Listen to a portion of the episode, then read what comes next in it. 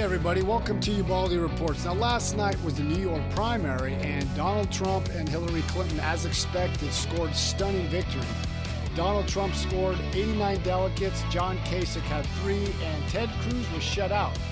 The popular vote went to Donald Trump. He gathered 60% of the vote, 25 to Kasich, and 14 to Ted Cruz. Now, on the Democratic side, there was 139 delegates, went to Hillary Clinton. Sanders gathered 106, with 57% of the vote went to Hillary Clinton and 42% went to Bernie Sanders.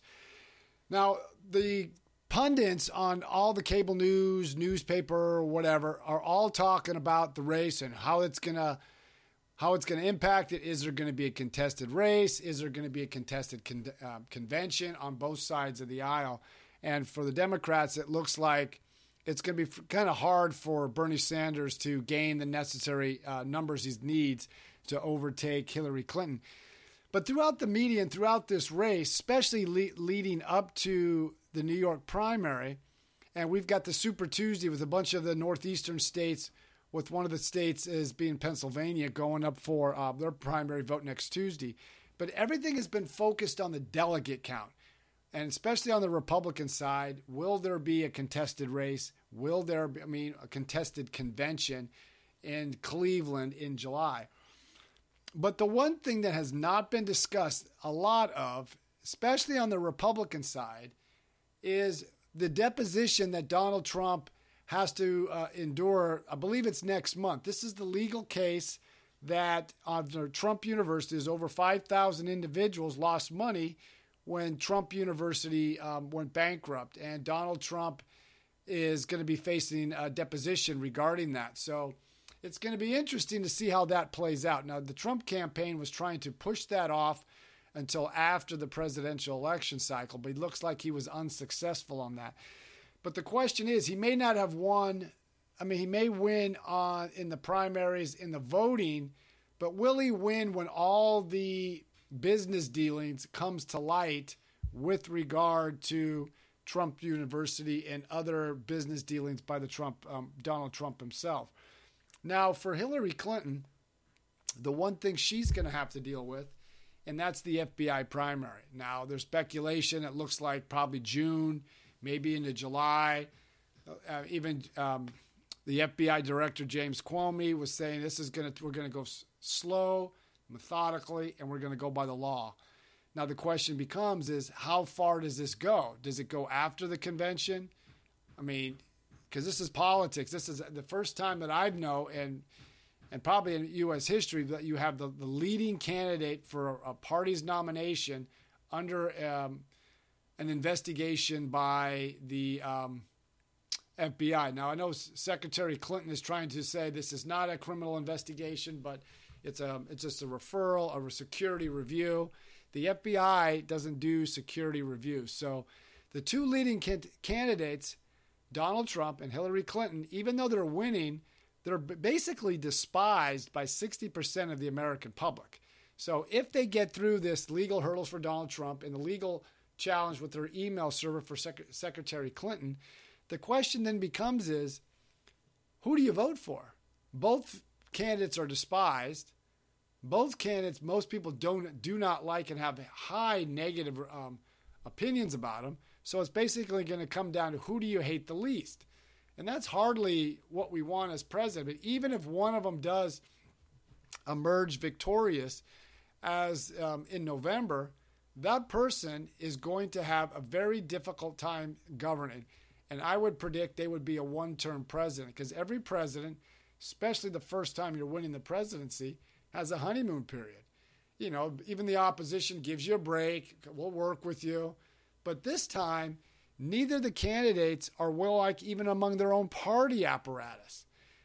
So it's just going to be interesting how it goes. Now, for the Democrats, the Democrat establishment just really wants Hillary Clinton, because they see if they elect Bernie Sanders, an advent socialist, they would lose in November. Now, for the Republicans, Donald Trump has been railing against the Republican establishment. There's some merits to that, but he complained about the last two primaries or caucuses in Colorado and Wyoming, where Ted Cruz gathered all the delegates. And he said, this is, it's being stolen, it's being rigged. Whatever the case, these were the rules set forth before Donald Trump came into the race. Now, each state can put their rules together. This isn't the Republican establishment in Washington. Each state can do it the way they want. The difference is Ted Cruz just out-hustled, out-maneuvered, and he read the rules. Donald Trump hasn't done that. Now he's starting to hire some people to help him go through the rules, especially as it leads up into the convention, especially the later states, with the final state being California.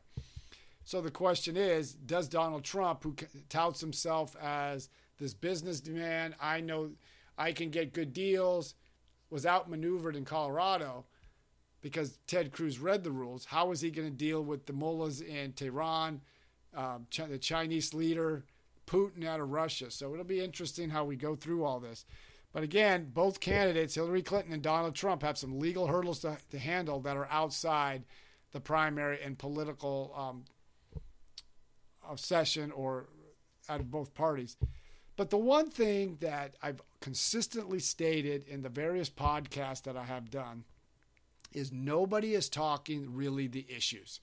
The press just gives these softball questions. They don't challenge the candidates on any of their policy pronouncements or on any of the topics that are affecting America. Now, on the Democratic side, it seems like because of Bernie Sanders got into the race and did very well, he's likable. People may not agree with what he says, but he is very likable, and at least he's consistent. The question is, he wants to make free college, free health care, single-payer system, a lot of free things. Hillary Clinton, not so much, but she's really leaned so far to the left just to outmaneuver Bernie Sanders. Now, on the Republican side, Donald Trump has made some very bombastic statements like, we're dealing with immigration, we're going to send everybody back across the border, we're going to build the wall, and Mexico is going to pay for it. Now, if you go to his website, he wants to pay for that wall by, heavily taxing the reemittance of money that Mexican immigrants, when they come to America, send back, which is up to about $27 billion. The question he's going to have, though, or the problem he's going to have is that's going to be a legal challenge, and that's going to take years, so that would be outlive any presidency of Donald Trump. So there's a lot of questions how he would do certain things like that, especially what he says on foreign policy. And I'll get to the foreign policy in a few minutes. But first of all, the economy. Now, the Federal Reserve of Atlanta, just a few days ago, they reported that, now this is still preliminary because the next few days, the actual GDP for the first quarter of 2016 comes out. But they're reporting it's going to be between 0.3 and 0.5%. Now, we've been growing around 2%. Every first quarter has been very rough, and then it picks up a little bit later. But 0.3 to 0.5% is extremely low. And if it is that low, that means there would have to be some sizable gains in the quarters ahead to get over 3%. Now, the United States gross domestic product has not been over 3% since 2005, and that was in the presidency of George Bush. So under Barack Obama, he's never been over 2% or never been over 3%. So these are the issues that the candidates need to address. How are you going to jumpstart the U.S. economy? More and more Americans are not benefiting from the recovery. The recovery started in June of 2009, and since that time, we've had very listless growth. It had a very stagnant, the economy's just kind of lumbering along. So how would a Trump presidency deal with that? How would a Clinton or a Sanders presidency deal with that? Now, Donald Trump touts his business acumen, but what he never really addresses, how would his policies affect small business? Now, the Gallup report came out a few months ago, and they stated that there are more small businesses leaving the economy than are coming in.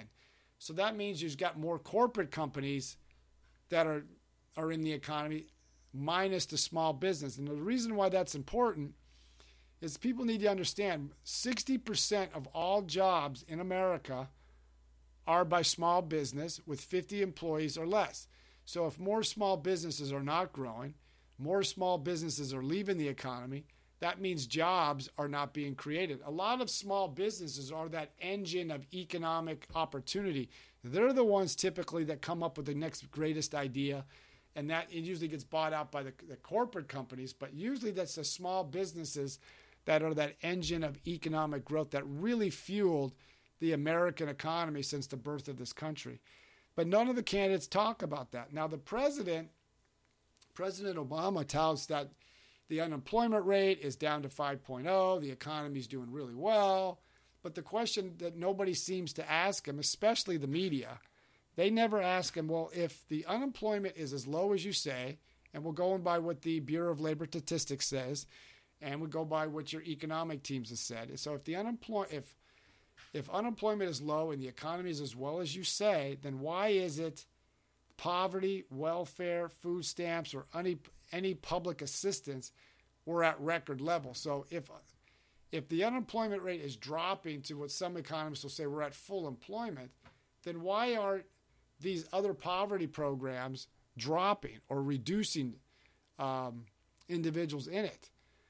Now, if you look at the unemployment report that comes out every the first Friday of every month, the Bureau of Labor Statistics has reported that most of the jobs being created are typically low to mid-wage, basically around $14 an hour.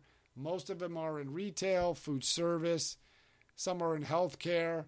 So these are hardly enough to jumpstart an economy. So if you're making $14, $15 an hour, that's enough just to pay the bills, but that's not enough to go out and spend, get that new car, maybe help pay your mortgage. You're not going to be able to do that, and that's hampering the economy today. So both of the candidates, and I'll just stick with Trump, well, we go all four, need to address these. They talk about what they need to do, but it's always in the corporate vein, and they complain what the other guy says or does, but they're never really addressing some of these things. And then we go into the national debt. This is something that has not been discussed at all. Now, for Donald Trump, he talks about, I'm going to balance the national debt within 8 years. And many economists, I think almost all economists, were like stunned by that pronouncement, because at $19 trillion, there is no way you can reduce or balance the national debt in 8 years, especially the policies. Now, he can make a dent in it or maybe reduce it, but not the way his policies are going. Like he said, nobody under a certain amount will pay any any taxes. Now, the question that he's never addressed, and almost all economists agree, the biggest driver of the debt is Social Security, Medicare, and Medicaid, and interest on the debt. That's about 60 to almost 70% of the federal budget.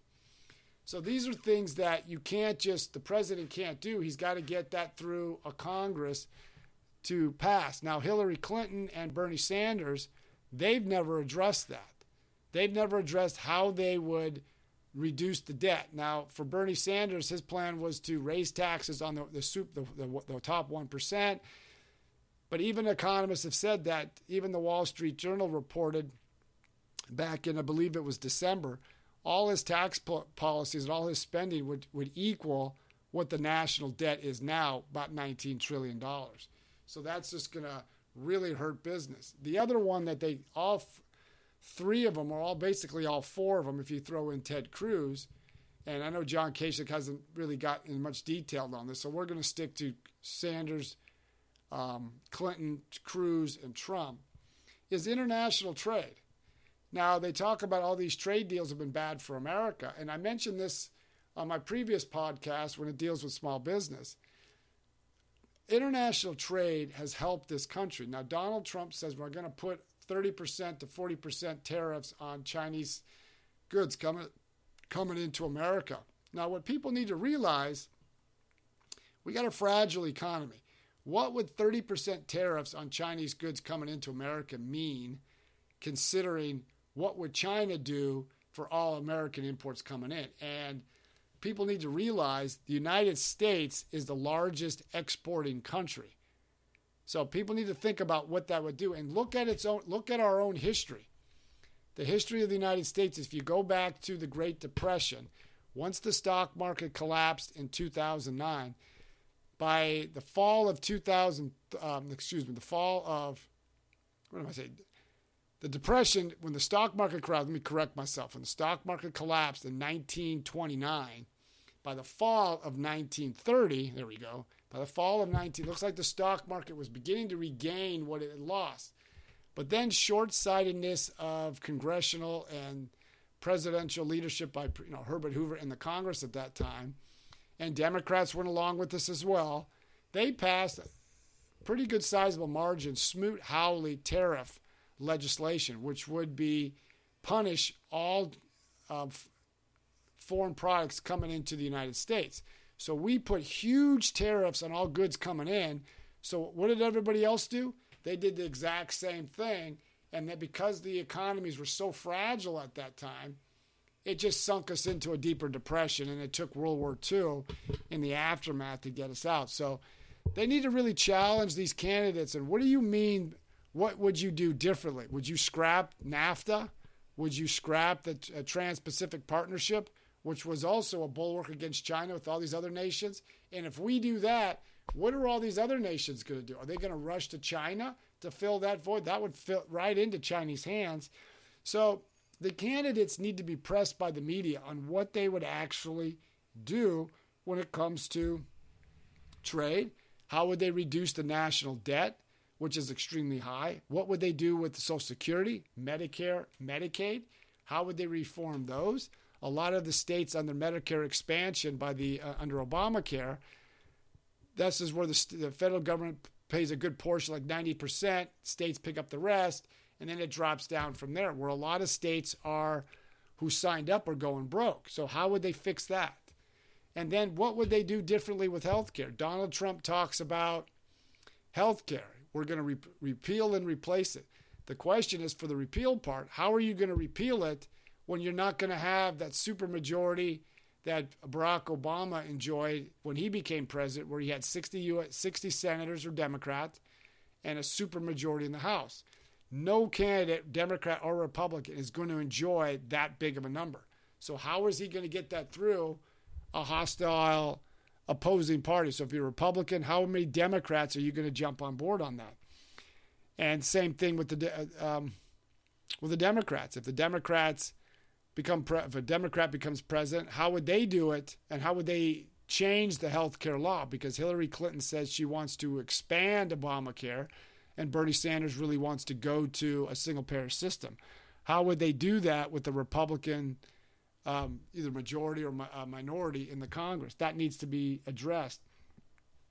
And this goes on the light where United Healthcare, one of the largest healthcare companies in the United States, they have decided in 2017 they are pulling out of the Affordable Care Act and their co-ops across the country, because they've total losses over close to $1 billion. And this, by doing that, is going to drive up healthcare costs. And remember, President Obama said your costs wouldn't go up. Well, that's has proven very false. In the Washington Post, hardly a conservative paper, gave President Obama 4 Pinocchios on fact-checking on that. So these are things that have to be addressed. And we need to know these answers. We can't wait until November and then, we'll find out after they get elected. So these are something that they got to look at. Now, merging into the turn into foreign policy, how would the candidates defeat ISIS? Now, Donald Trump and Ted Cruz said, we're going to bomb them into oblivion. Hillary Clinton talks about, we're going to work with our Arab allies. We're going to do certain things. But nobody's said what replaces ISIS. How would you work with our Arab allies, considering they see Iran as the bigger threat than ISIS? I mean, they look at ISIS as a threat, but that's not their biggest concern. They see, especially the Saudis, where the president's visiting now, and it's a very contentious relationship, considering he called them free riders, doesn't see what we gain out of it. So these are the challenges. And I know most people said, we'll get the Arab armies to do anything. the Arab armies have never been able to work together in a cohesive army and coordinate things. They couldn't even do that against the Israelis during the many Arab-Israeli wars. So the question is, how would you get those Arab armies working together? What role does the United States play? And they see, again, Iran, this Iran nuclear deal, which Hillary Clinton champions, Barack Obama signed, I think was the best thing. And he likes to see Iran as a regional player with other regional powers. And this is like an anthem to our longtime allies in the region. So that's the question that nobody has asked. And then the decision, how would you deal with Russia? We see that Hillary Clinton, the Russia reset that she initiated when she was Secretary of State, has not worked. Donald Trump says, I like the guy, I can work with him, but is that going to stop Putin in the Ukraine, the Crimea, and in Syria, and challenging? Because we're seeing lately or recently the flybys of Russian military aircraft over United States ships in the Baltic Sea. So how would we, what is their policy toward Russia? What are we going to do to China? China's building its military presence in the South China Sea, which is really worrying our allies of, Vietnam, Taiwan, Philippines especially. How would they deal with that? What are their policies going to be? And then our allies. The United States, even in our relationship with our key allies, has been a very difficult and problematic. With the president in a Atlantic article titled "The Obama Doctrine," when he calls our closest ally, especially Great Britain, a free rider, regarding that they're not spending what they should on defense. He blames Britain for the debacle in Syria. They didn't get, in Libya. They didn't stand up for it. They just kind of we took Muammar Gaddafi out, and they just went back to other things. So this is not building a good relationship. And then look at Donald Trump on some of the statements he said. Well, we should pull out of NATO. We should reevaluate that.